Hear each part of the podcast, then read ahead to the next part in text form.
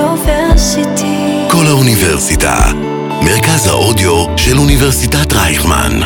כל האוניברסיטה אודיוורסיטי. טרקלין אריסון לעסקים, הפודקאסט של בית ספר אריסון למנהל עסקים באוניברסיטת רייכמן. טוב, שלום לכולם, ברוכים הבאים לפרק השלישי של אה, טרקלין אריסון לעסקים.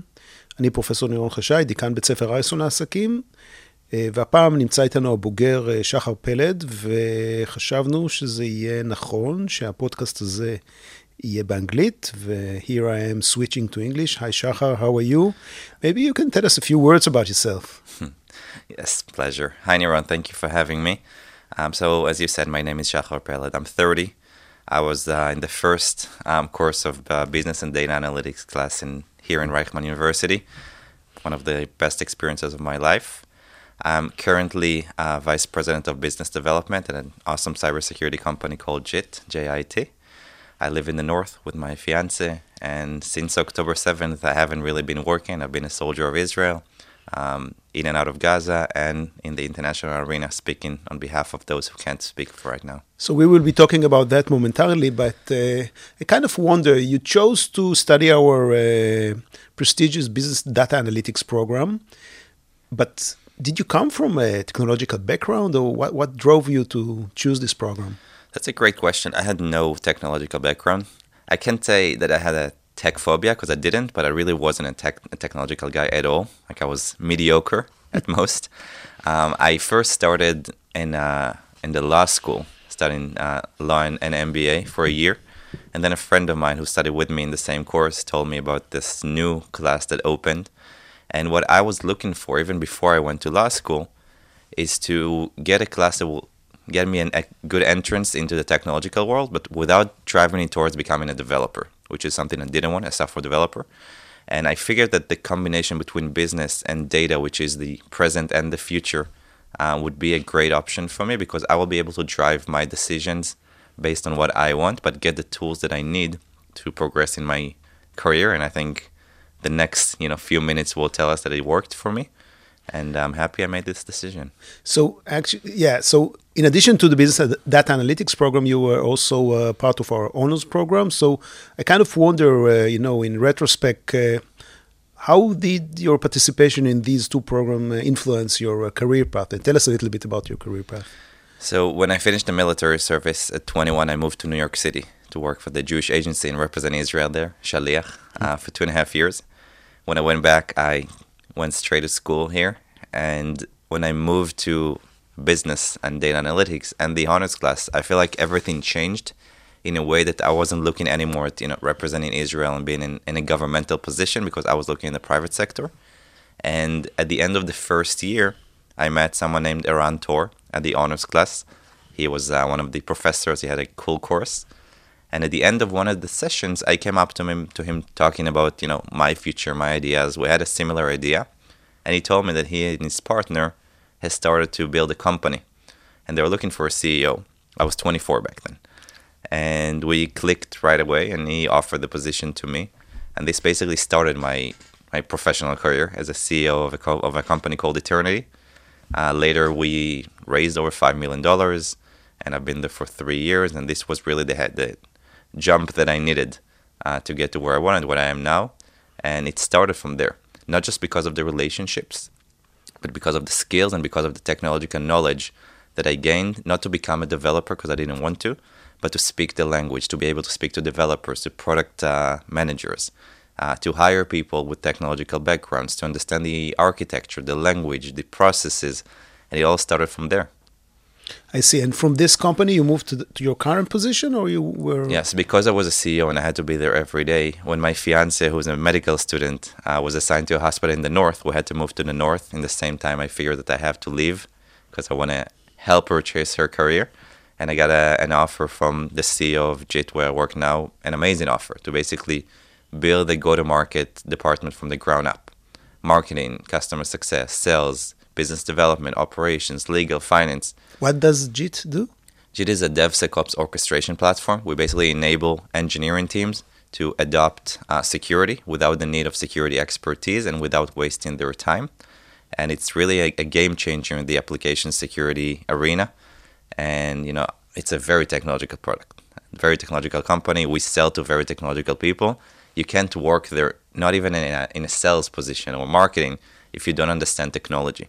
And now I'm counted as a very technological go-to-market person, and f- moving to this position from not knowing technology. I once had help because the, the button on the TV, the old ones, were clicked, and yeah, it got to this point. So I'm very happy, and it really it opened a bridge for me. I didn't need to learn like every inch of software development or technology. I needed someone to open the door for me to make it not scary anymore. And yeah, it got to the point that I can really speak the language and talk to developers and sell to them and Amazing. hire them. Very interesting. Uh, you know, in a sharp contrast, we are. I think yesterday was exactly four months after the seventh of uh, seventh of October. Where where does the war or the attack uh, catch you? So back in my active duty days, I served in a spe- in a paratrooper special forces unit, and I've been on reserves ever since, four six weeks a year. And on October seventh, I got a call from my commander early in the morning, um, saying we're at war. And On that Saturday. on that Saturday, um, my fiance woke me up. We started driving to the center because we live three miles away from Lebanon. And 30 minutes in the drive, I got a call from the commander saying, report to base. And, you know, I dropped Noah, my fiance, at her parents' home. I gave her this big hug that, you know, could have easily been the last one. Um, she asked me if I had to go, just like they always do. And I said, no, no one can really force me to go. But there's no bigger honor to protect your country when you're being called literally at home. Our friends and family, it's not thousands of miles away. And I left. And the last thing she asked me before I drove off is, should we postpone the wedding? And because our wedding was due to be on October 27th. Wow. And I said no. I believe that I'm going to be back in a week because we didn't know how big this was back then. And I went to base and it was all very quick. The first thing they gave us is a dog tag with their name and military ID, just like the hostages ones. But for us is in case we die and no one can identify the body. Um, and everything was different back then. You know, you do the phone calls to your loved ones and tell them how much you love them. You write a will, you write a letter that often is released on social media. And I've been a soldier ever since. I got injured. I lost a family member. I lost a few friends. And during the first ceasefire, was chosen by the spokesperson, the spokespeople unit, um, to represent Israel and the IDF on interviews to large media channels. Um, we went out of Gaza for the first time, and I've done lots of interviews, over 30, to the biggest channels in the world. So my question actually is like, uh, you know, from my point of view, uh, like you almost became the national spokesman. How how how did it happen? Like it's not something that you know you used to do. You you were a fighter like uh, several days before that. Yeah, it's actually it happened by mistake almost. When I was injured in the first few days of the war, I went to the ER, and after I got home, resting before I went back to the unit, um, I did a Zoom call that my friend organized with about 1,500 students from Harvard and Stanford and Columbia, and it was good. And then someone offered me to go in an interview to an American small news channel, and I've done it, but without permissions and all of that. And then apparently, I didn't know that, but every unit has a spokesperson, unit representative. And she came up to me before we went into Gaza and said, Would you be okay interviewing for us? And I said, Of course. And a few days passed by, we went into Gaza, and then the ceasefire started, and I got out. And suddenly I had like a reporter waiting for me with a bunch of cameras and a crew. It was ABC. And I've done it, and apparently it was good. And the next few days, I had like 30, as I said. And then I had something for work in America. And I didn't want to go because I was still on reserve duty. But the spokesperson unit told me, like, we, if you can go, we'd love for you to go. We have things for you in New York to do, to interview and things like that. And I went, and nothing really happened. But the first day I got there, I had a big dinner. And people asked me to speak for 10 minutes just with friends and things like that. And I did. And someone said, This was amazing. I would love to host you tomorrow to a bunch of my friends. And this was a very, very influential person, very strong. And I came the day after, and there were about 150 people, the strongest people in the world, influencers, influencers, um, business people that we all know the names of, um, celebrities, politicians. And she just basically asked me to speak. And I spoke for like 45 minutes, and we had another 45 minute Q and A, and the looks on people's faces were shocked. Like this was the first time they heard someone who's not a spokesperson or a politician or someone on the news. They heard someone from the ground they can relate to, either as their you know grandson, son, friend, boyfriend, older brother, and they saw that we're really the same. I'm a high tech guy. I'm a cybersecurity guy. I just want to go back to my life, but I've been asked to protect my country, and my only, you know, fault is that I'm I'm in Israel and I'm Jewish and we're in the Middle East and we don't have Canada and Mexico as our neighbors. And from this event, I had five others being organized for me, day after day after day, sometimes three, four of them a day, and a bunch of interviews to MSNBC and CNN and Fox and all the newspapers, and it all happened Rockstar. super quickly. Not a rock star, but someone who can speak English. I, And so, you know, being so deep into this, uh, you know, trying to uh, come up and explain to the world the point of Israel, I, I have something that is really a puzzle for me. You know, this is probably, you know, since the Holocaust, uh, the, the worst days that the Jewish people have witnessed, and we've been butchered like we have not been butchered since World War II, since the Holocaust. Nevertheless, it seems that uh, from in many parts of the world that we are the bad guys. So how can you explain this, like uh, you know, dissonance? Like how come? Like we were slaughtered, we are trying to defend ourselves. Still, a huge portion of the world does not get it. I think this this is what shocked me the most when I get got to America for, for the first time. Because when you're in Gaza, whatever, you don't have your phone with you. You don't see social media. And I saw what happens in Gaza. I could not have been more proud to be an IDF soldier in the way that we engage in this war and the IDF code of conduct. I lost friends because of it, because we try to minimize civilian casualties on the other side. And I got there and I talked to college students, and I saw social media and the news, and I was shocked. You know, you ask college students in the best schools in the world, what's your source of information besides TikTok? About 50% of them said Al Jazeera, because we don't trust Western media and you understand that this is bigger than us. And then they had a poll, Harvard something did a poll with uh, Americans aged 18 to 24. What's the best way to end this war? Yeah. And 52% of them, 52% Americans, said that the best way to end this war is to hand Israel as a whole to Hamas, not even to the Palestinians. and I knew we're in problem. If you ask me why, first, Israel has one of the worst PRs in the world, probably after North Korea, but number two.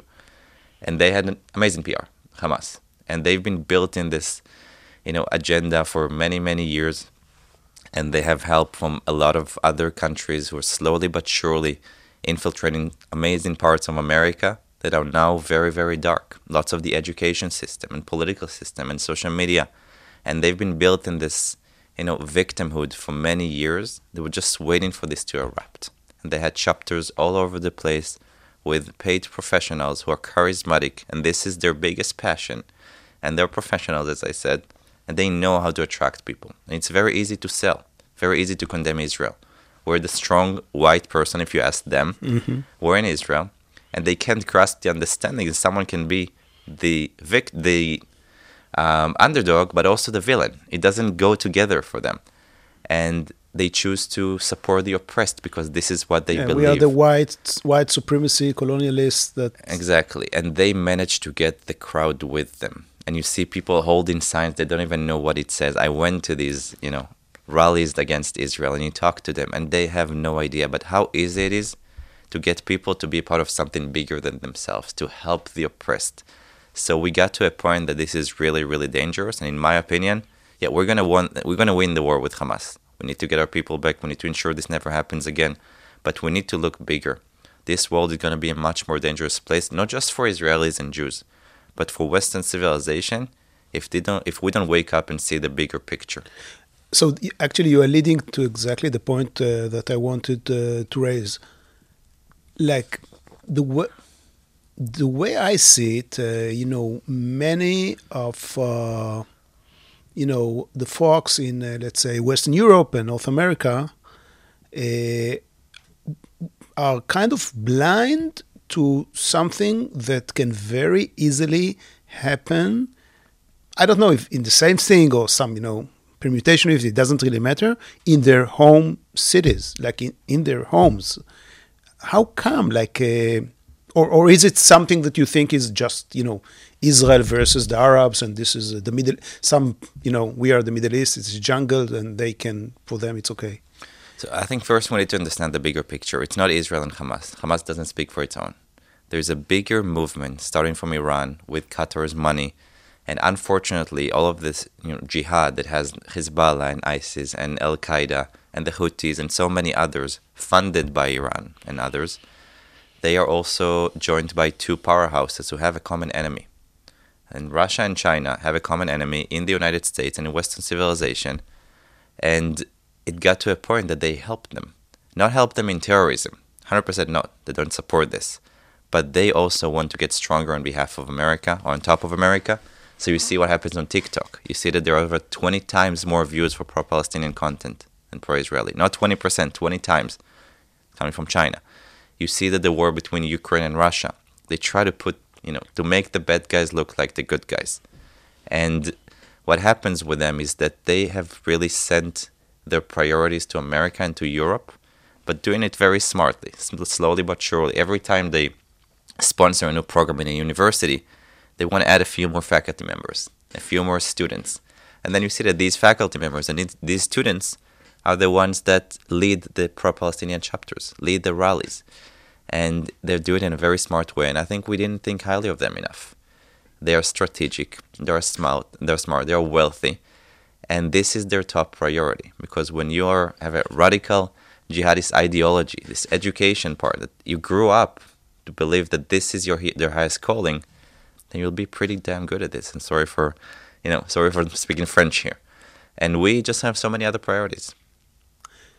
Okay so like uh, you can take this current state into two possible futures. One is a very pessimistic dark you know predictions saying we are doomed, and the other is maybe we can overcome this. Maybe we can use this.